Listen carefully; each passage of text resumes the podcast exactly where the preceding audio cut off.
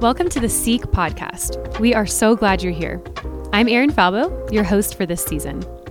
Each week, we're sharing content that dives into the heart of the gospel who God is, who we are, and what it means to live in relationship with Him. We're excited to walk with you as you encounter the Lord. Brothers and sisters, how's everyone feeling? That was the practice. Brothers and sisters, how is everyone feeling? I really am very grateful for, for your presence here. I know that there's a lot of different people from different places. I'm praying and hoping that something that I present here to you here this afternoon, you can take back to wherever it is that, that, that the Lord is calling you because what we have in our times right now is so critically important. Indeed, I do believe, I do believe that these times are very important times for the, for the church in a way that is unprecedented in the entire history of our beautiful Catholic Church. Is that a bold statement? Well, there's nothing new under the sun, but in some ways, there's some things that if we don't respond to in a certain way, uh, well, the good news is, is that the Holy Spirit has always worked through us. But this talk is so that we can know where the Holy Spirit is going. So we did a couple weeks ago a beautiful, beautiful Christmas um, event for our people in in the ghetto. Okay, uh, I'm actually assigned to Paterson, New Jersey, and uh, it was a blessing, blessing, blessing. Uh, a couple days before Christmas, we had this. We call it the Christmas extravaganza, where we invite people from our neighborhood in. We get like this super elite chef from New York City to come in and to cook them a gourmet meal. And you gotta see the people like, oh my gosh, what is that? It's like, uh, it's, it's, it's salmon with a flambe. It's like, oh, mm-hmm, yeah, I'll take some of that. It's like, it's beautiful to see some of the cultures coming in. And then we give all the kids toys. And like, I, I was struck by what one young man said, Jamaican. He has a full name, but everybody calls him Chicken. He gives us his full name. He's like, yo, just call me Chicken. Okay, all right, praise God. Um,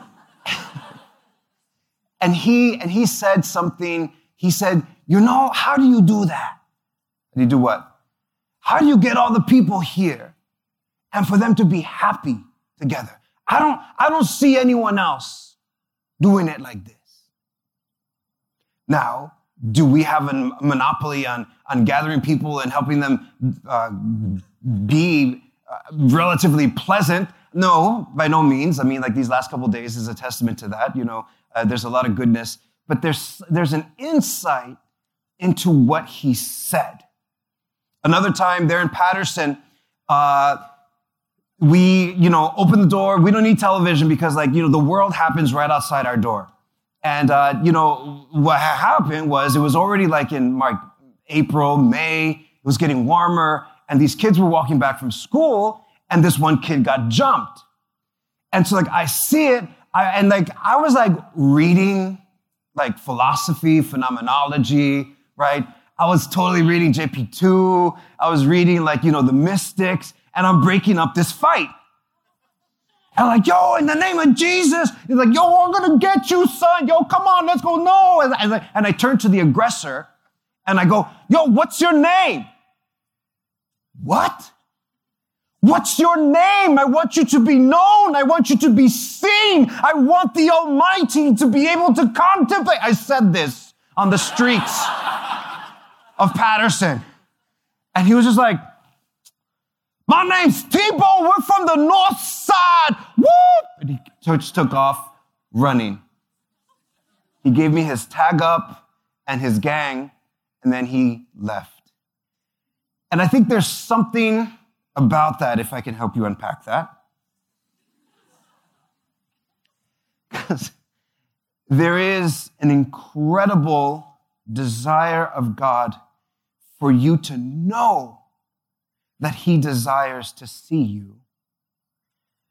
But so many times, this desire in our hearts to be seen and to be known, well, we're pretty much okay with settling for counterfeits. So we got to break that down because the way that it's happening is affecting ministry right now. It's, it's, it's here. It's not coming. It's right now. Do me a favor, look at the person right next to you and say, is going on. So we need to talk about this because if you're here, you're either very interested in helping other people uh, follow Jesus, or you're very interested in deepening your own uh, walking with the Lord. Either way, let's do this. All right, what's your generation? I mean, obviously, I got some added wisdom since the last time you guys saw me. Trust me, is wisdom. Yo, priests are like a fine bottle of wine. We get better with age. But I'm not a Gen Z. So to a certain, to a certain extent, you know, like uh, it might, might be a bit presumptuous for me to be commenting on this. I pray that you, you receive this with an open heart. Trust everything I'm, I'm showing you guys is academically sound. Uh, but, you know, okay, so like uh, the World War II generation, the generation that grew up in the Depression, they call them the silent generation, also called the greatest generation. There was a book written about that. Uh, baby boomers, all those who were born after, right after World War II. Uh, they make a whole bunch of movies on them, you know, like all this other stuff. Some of the, you know, uh, uh some of these, these cultural phenomenons that we saw in like the 60s, all these other things happened. Then the Generation X, uh, and uh, it, from like the 70s to the early 80s, uh, a couple things going on with, with Generation X. That's actually where, where I hail from. Millennials, basically, they kind of like, you know, millennials are like the middle child. They only like gave them like 10 years or so, like, you know, 15 years. It's like, you know, early 80s to, to, to, to mid 90s. And then Gen X. Different people say different things. Some people say from 94 up until now, some people 95. Basically, if you're 25 and younger, you are considered a Gen Z. Uh, also called iGen. There's a whole bunch of nomenclature out there. We're going to just kind of like go with Gen Z. All right, and so um, a couple things I noticed is that is that as it goes along, like the generations become like you know shorter windows, and there's a reason for that. We're going to get to that later. But uh, so so this is kind of where it's at. If you're 25 and and and younger, you're Gen Z. Do me a favor, look at the person right next to you and tell them what generation you're in.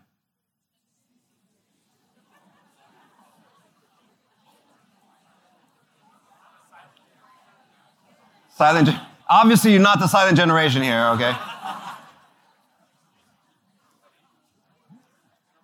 So, quick, quick principle in the spiritual life. I know this is this is talking about catechesis and culture, but a quick principle in, in spiritual life. You need to take ownership of your own stuff in order to begin to grow. Amen. If, if you know what I'm talking about right there, can I hear you say amen? Sometimes we spend a lot of time doing circles and walking around because we don't take ownership of our own stuff. And when we start to take that ownership, then that's when we begin to grow. Anyway, another talk, another time. But when you kind of like recognize where you're from, you can begin to know who you are engaging. There's this uh, wonderful, wonderful young woman out in California. Uh, yeah, beautiful young lady, blonde, blue eyes, and she was she felt called to teach catechesis in an inner city parish. And you know, it's a little hood. And so she calls me up. I don't know why she possibly would think that I could possibly give her some, you know, advice. But anyway, she calls me up and she says, Father, like, how can I like engage these young people? Because like I'm obviously not from where they're from. And I said, look, you be who you are and don't try to be someone that you're not. Because when you are who you really are, they begin to respect you and they know kind of like where you're coming from. So it's not so much like, you know, like I need to all of a sudden, you know, dye my hair and, you know, like begin to wear flannel shirts. It's, it's more so you, you saying like, I am who I am. I'm from here and I'm here with you. and they begin to build a rapport and, and, and, and those sort of things. Anyway, so it's important for us to know where we are from to be able to enter into some sort of relationship with Gen Z because this is their user experience. They're doing the math. They're doing like, oh, uh, who is this priest? Oh, boomer, right? Uh, you know, uh, they're doing the math, and this is a part of the way that they relate to the world. Important to know. All right. Uh, this generation Z grew up in a different environment than any generation before them. This is very important. They grew up in the age post 9 11. They never knew a time where there was not like post 9 11. It's just, you know, 9 11. Uh, this reality of they've, they've uh, undeclared war has been the reality in our country ever since then. And they've never known a time really of true peace. Well, I guess, you know, depending on your definition of true peace. But um, uh, also uh, the Catholic Church scandals that came out in the early, early uh, 2000s. Um, and this has kind of been the reality for most of us, especially those who are, who are in ministry and clergy. Like we remember a pre scandal time. And, and for them, this has kind of been their, their norm. Uh, re- economic recession, this plays into a lot of the information that's available is, is marketing based. Uh, those are the people who have the money for the studies, I guess.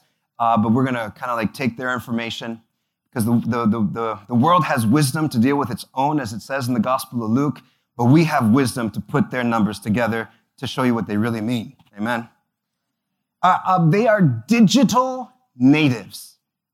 Like, for sure, for sure, for sure, they grew up always with the internet. For those of us who still remember the sound of a ring, of a, of a, of a rotodial phone, remember when you first got a cordless phone and it was the size of a shoebox Remember those times? We look back with some nostalgia on all that, uh, but they've never known that time. I remember when there were no cell phones. Not cell, having cell phones was normal. And even when people started getting cell phones, I was, I'm, I'm, I'm 46, I was already in college when that became normative. Um, and I finished college before Facebook. Oh, dating myself there, dating myself. Like, you're even before Facebook? Oh my gosh. Yeah, like, yes. Um, but all that said, like we sometimes, those in the earlier generations, including the millennials, talk about the way things were before there's a frame of reference that Gen Z is doing an interesting thing with. I'll get to that. Um, but, but this digital nativity is very important. No matter what you do, no matter where you're going with this, if you are in ministry, uh, trying to engage people, if you're discerning God's will as a priest or a religious, this plays into it. If you're a formator, this plays into it. If you want to get married, this plays into it. Yo, man, I see some people at some restaurants. I'm like, oh no, he is not taking his phone out at the table when he has beautiful little Susie right next to him. I'm like, let me find out. Like, I want to sometimes go up there and take the phone like, bro, there ain't nothing in here that is better than what you got right there, okay? Appreciate. Well, that's what I do. Like I lose it. Like, you know, the, my, my young people know, like I lose it when people start checking their phones at the table. Like, excuse me? Uh-uh, not at the table. One time we were on mission. Uh, we were on mission in the United States, uh, helping these young people. And one of my missionaries, like trained missionaries, like at the restaurant when we're supposed to like, like be evangelizing, takes his phone out and starts going through YouTube. And I'm just like, I can't lose it on him in front of everybody. But that's just not, not that's not what we're here for. Now, it's one thing to kind of like focus in for a certain amount of time, but this has been Gen Z's like entire existence. Um, those of you who are married or uh, soon to be married, you're going to have to have these conversations of how to introduce technology into your family or not to because people there's some people that are trying to get off the grid and they realize how much work running a farm is but but this is just saying just saying you know it's true like uh, I might be throwing some people under the bus. But they're like, yeah, Father, we just like, you know, we want to get together. We want to start a farm. It's like, did you grow up on a farm? Uh, no, I grew up in the city. I grew up working on a farm. Let me tell you something, okay? Um, but but there is there is a goodness to this, but I think that there also has to be, you know, like a realistic strategic plan sometimes. Uh, we can't just have this pie in the sky dream. We need to have real solutions to deal with technology that is rampant. Those of you in religious communities, you know, you have to have some intentionality about how to deal with technology. Actually, my community, we're, we're, we're, we're drafting a document to kind of like state this is how we want to have a relationship or not with certain things in technology. And we try to keep it on the prophetic side, but nonetheless, um, most of you will not be CFRs. Although, not kidding. This prophetic call is still yours to carry. I'll let you guys pray about that. But this is where we are. Another thing about Gen Z, they are the most diverse generation that this country has ever seen. That's saying something. There's, there's so much diversity, and they are also uh, open to that diversity more than previous generations. Which some of you guys might argue, well, that's not really hard. you, you got to hear what my grandfather says about those people, right? You know, and that that's that exists. That's a reality. Uh, but there's something about this that's that's a shift, or at least a step. Um, in some of the research that I, I came across, uh, it said particularly in this country, with an eye towards ministry, this diversity is especially because of the growth of the Hispanic population in this country. Now, everybody's growing, thanks be to God. 60% of the Catholics in the United States are white, Caucasian, Irish, you know, uh, Italian, German, Polish descent. But 60% of the Catholics under 18 are Hispanic. So, therefore, whatever we talk about in Gen Z, it needs to include this enculturation aspect. It just needs to. This is the reality, and it's right now. All that said, this, this um, openness to diversity within Gen Z, I believe we saw it front and center with a lot of the, the, the, the racial tensions of the last couple of years. They have a desire to bring about a true and authentic change and as I heard in one previous talk, if the church does not lead the way, they will find their own way. Think about that. Um, and so, you know, all these things are part of the reality right now in this very diverse generation, Gen Z. Here's the thing that just like blew me away.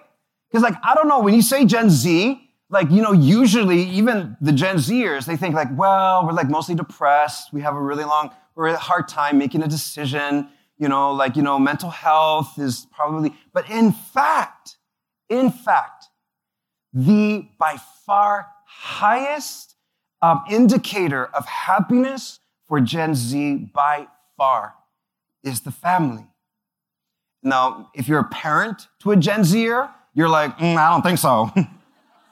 Because anytime she's around, we're not so happy, right? You're like, anytime, it's like always an argument and always a thing. But there, here's the thing. Like when, when Gen Z argues, it's not so much uh, as, as, an adversarial. It's almost kind of like in a way, uh, striving to be known, striving to form these things. And also the research has shown, uh, this is, I'll, I'll, give you the source later, uh, that the prime influencer of people in Generation Z is the family.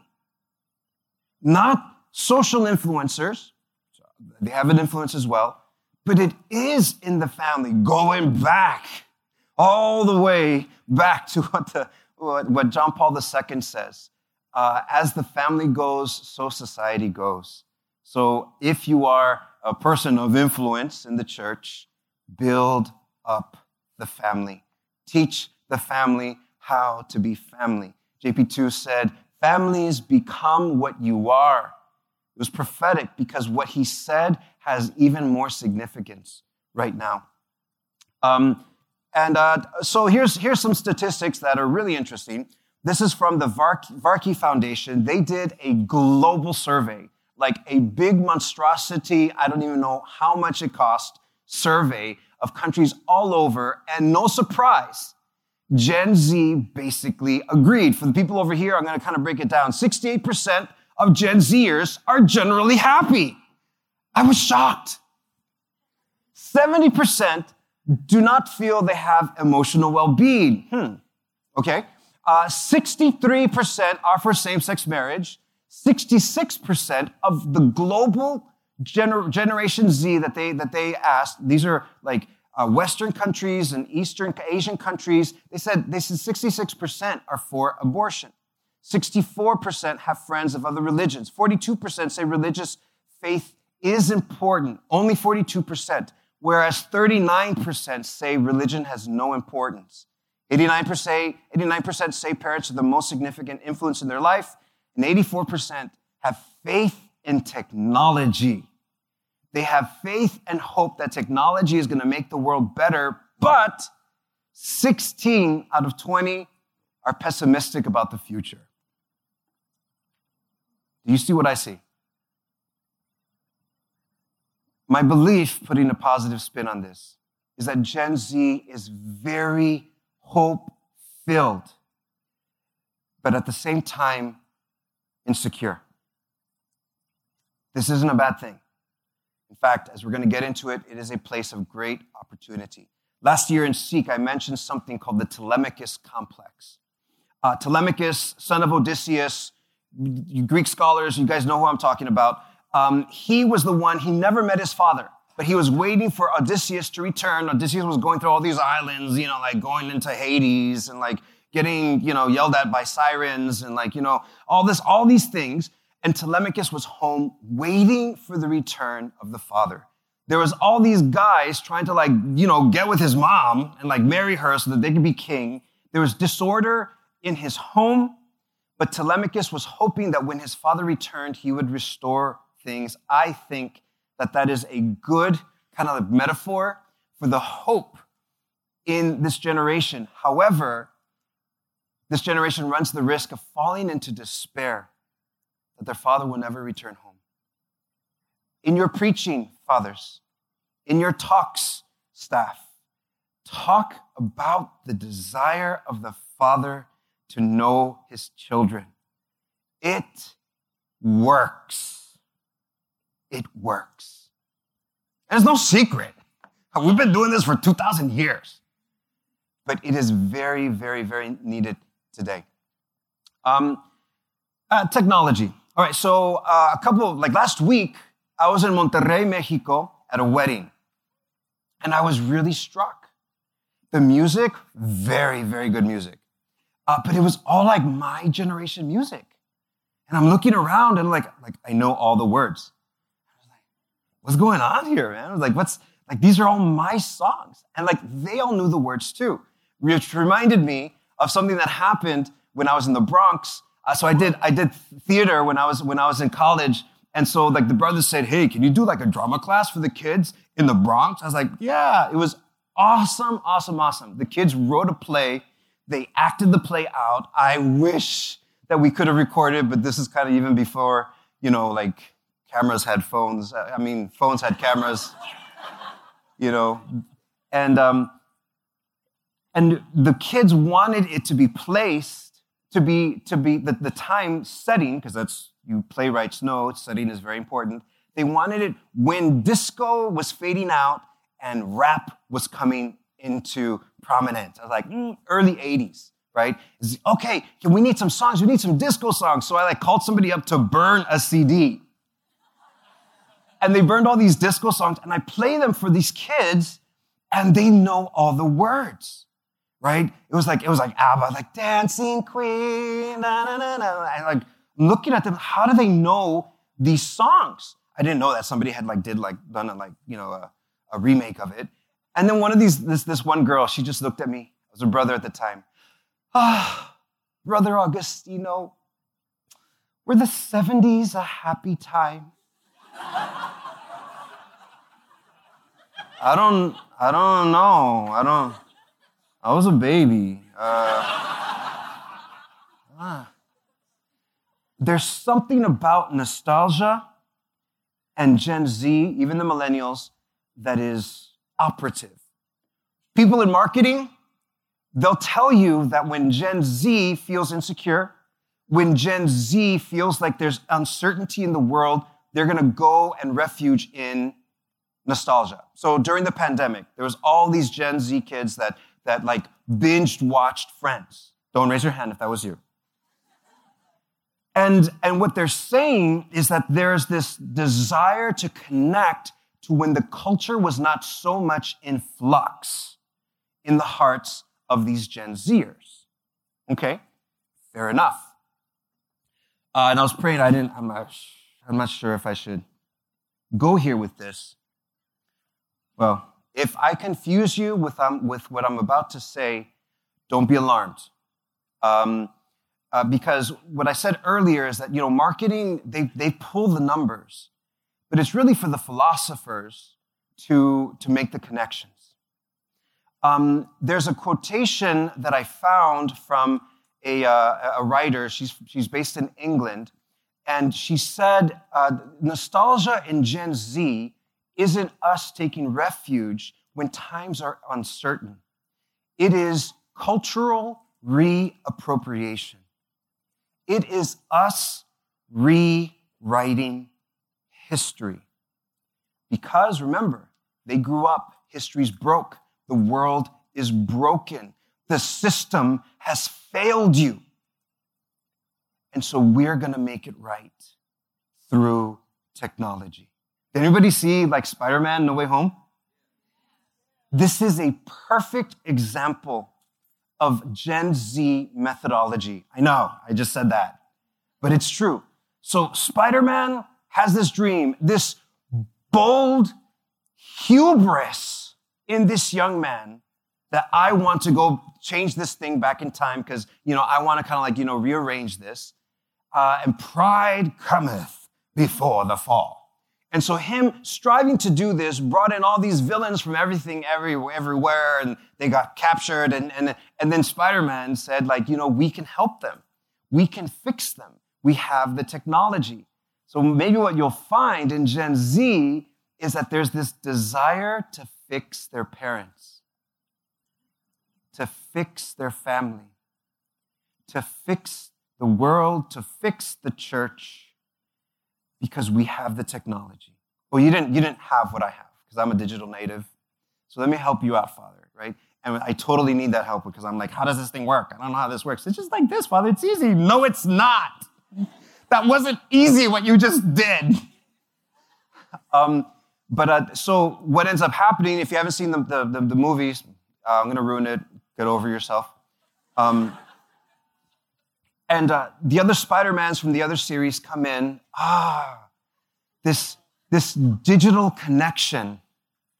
You know, I have friends in Turkey and in India, and we talk about the problems in our family. And not, not me, I'm just like, you know.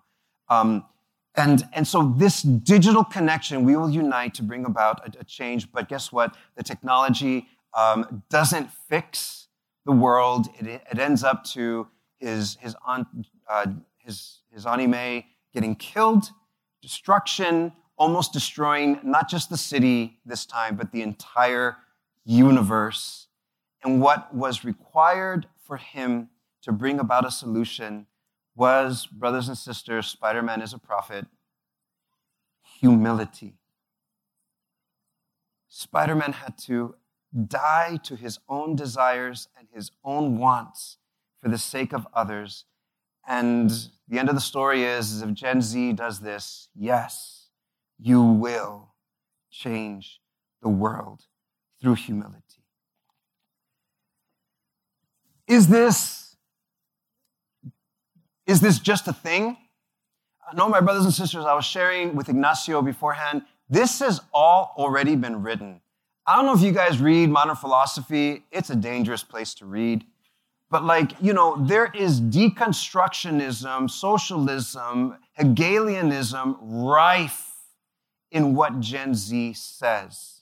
Now, if you do not have the ears to know how to hear those things, that's fine. If this passes over you, that's fine. If you know what I'm talking about, you know, uh, there's this modern philosopher, uh, Zizek, that says Christianity is the very path to atheism. That's what he says. He says, what we're doing is we are reappropriating the Christian aesthetic, the Christian beauty, and, and removing its meaning, thus removing its power. That's what they're saying.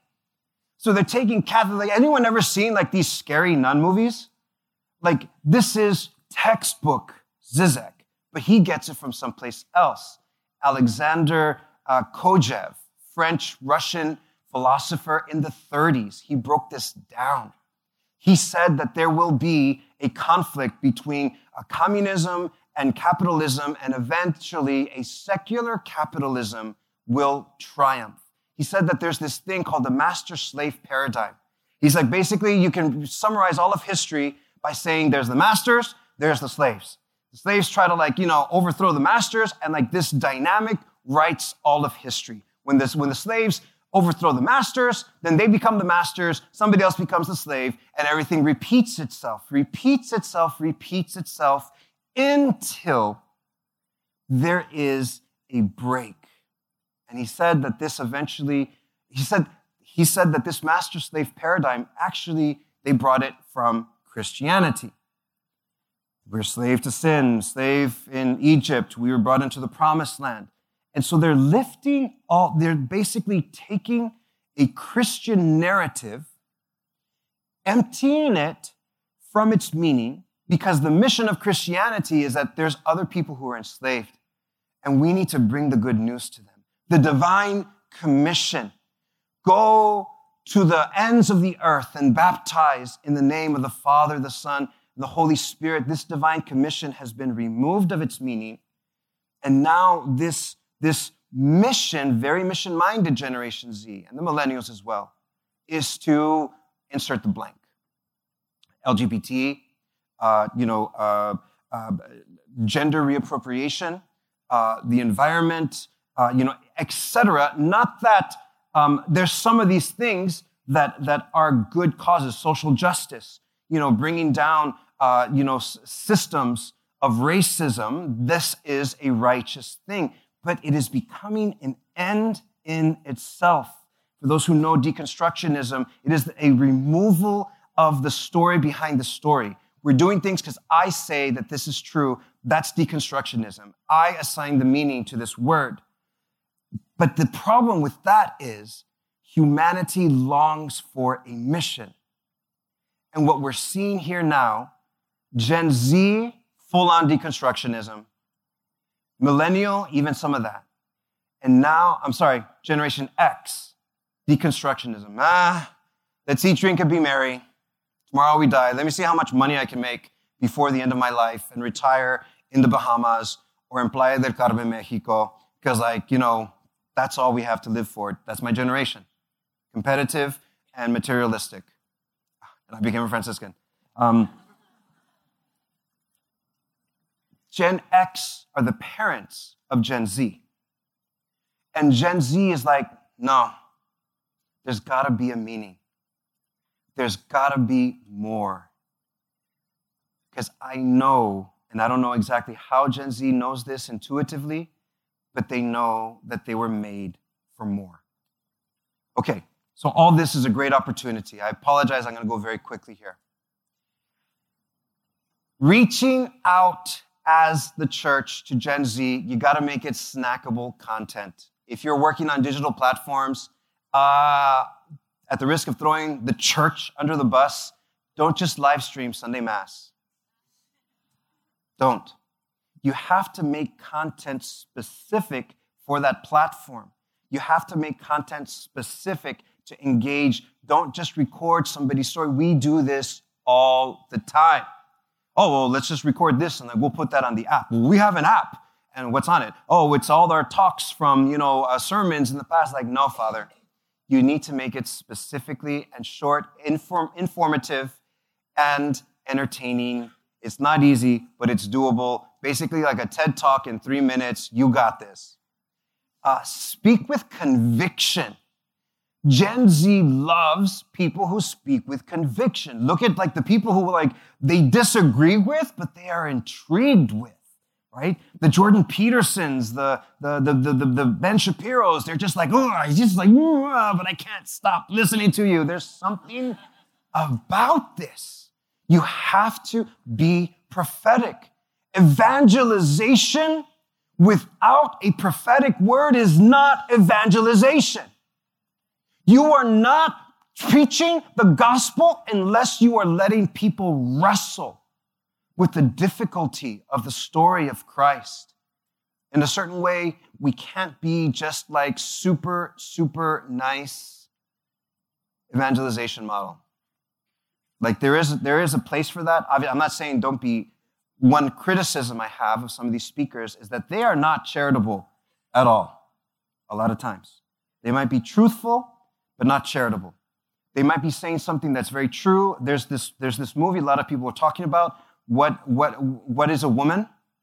Um, and it's provocative, but some of the stuff, a lot of the stuff is not charitable. There is a role, especially as, as representatives of the church, for that charity. I'll let you guys pray about that to, to ask how the Lord is asking this of you. I'm not saying that you all of a sudden just like voice all of your opinions. No.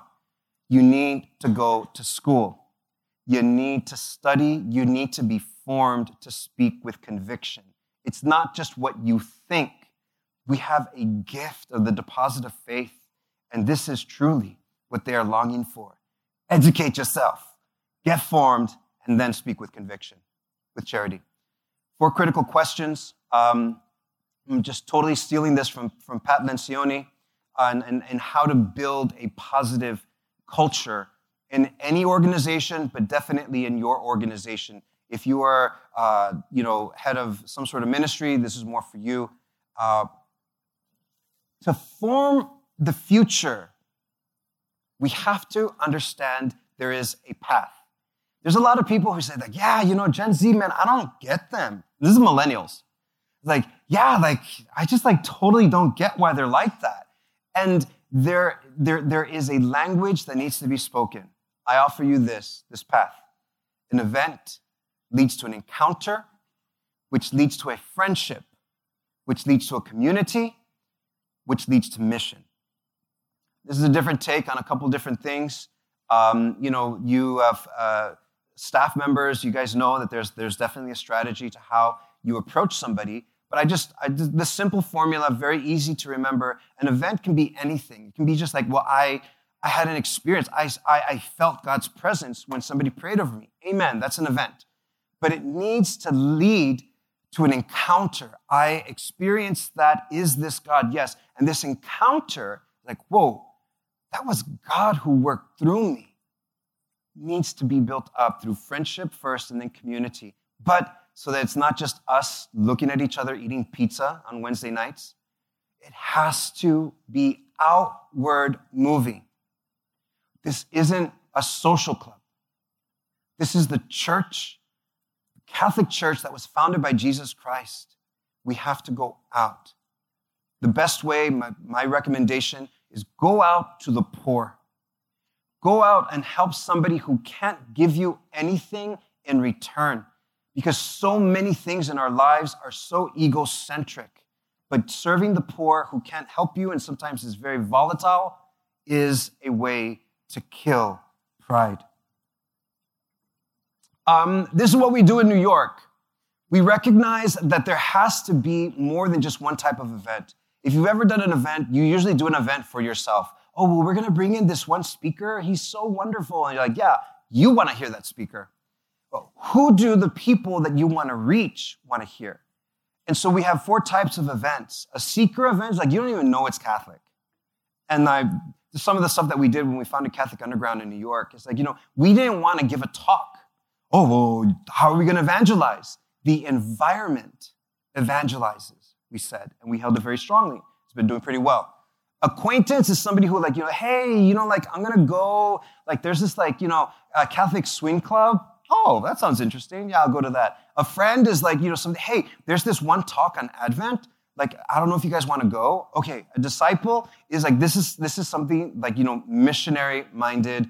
I want to go deeper. Uh, where where can I go? I'm ready to step it up.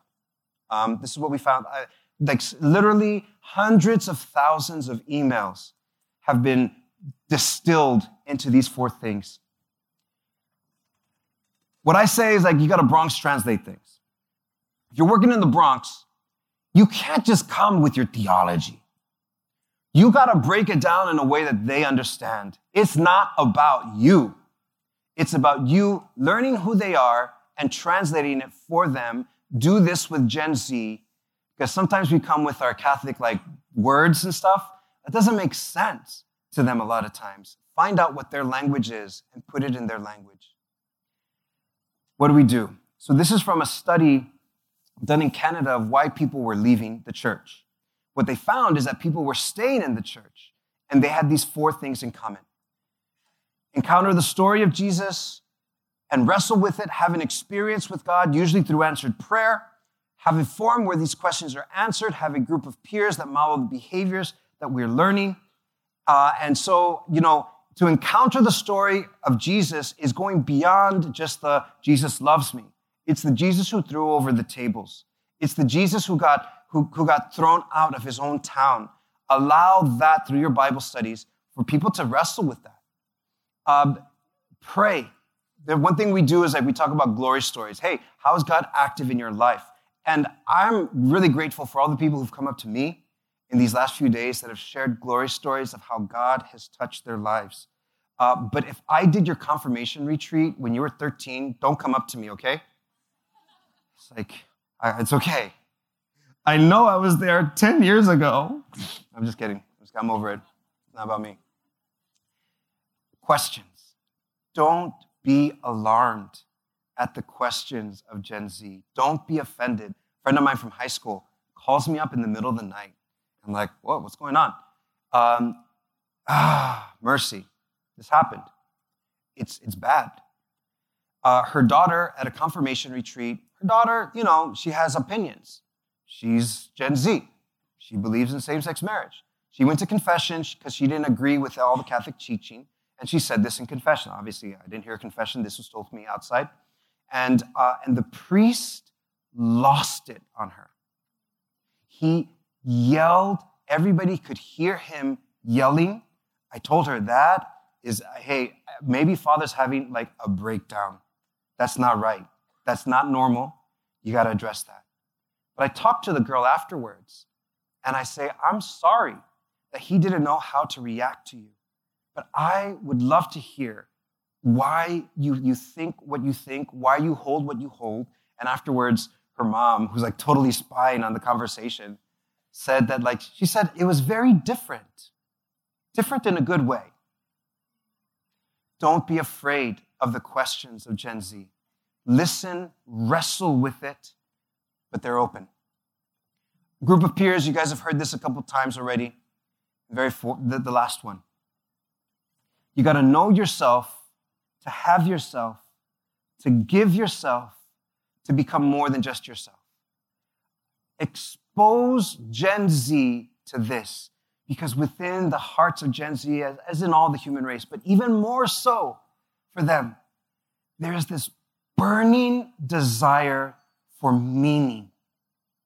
In the void of deconstructionism, this generation is thirsting to belong, thirsting for a mission, thirsting to bring about a change. All those things can be found in the Catholic Church.